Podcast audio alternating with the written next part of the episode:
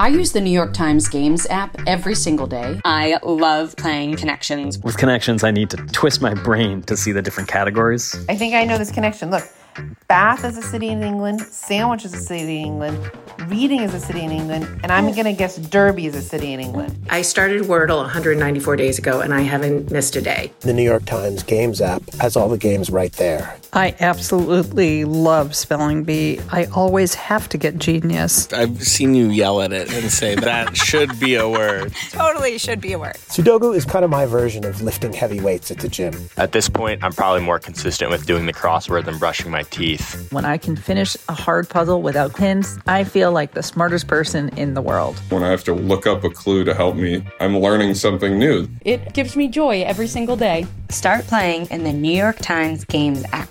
You can download it at nytimes.com slash games app. From the New York Times, I'm Michael Barbaro.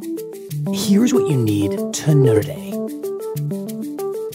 In a major legal defeat for Donald Trump, the Supreme Court has ruled that his tax returns must be turned over to a House committee run by Democrats, which has been seeking the documents since 2019. Trump had argued that the committee was not legally entitled to the documents and had hoped he could delay turning them over until after the midterms when Democrats were widely expected to lose control of the House.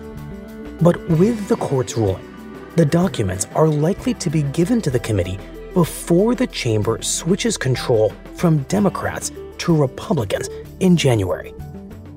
And intense rescue operations are underway in Indonesia, where a magnitude 5.6 earthquake has killed at least 268 people and injured more than a thousand in the country's most populated province.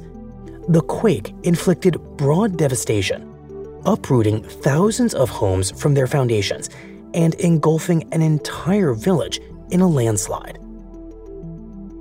That's it for today. I'm Michael Barbaro. See you on Monday after the Thanksgiving holiday.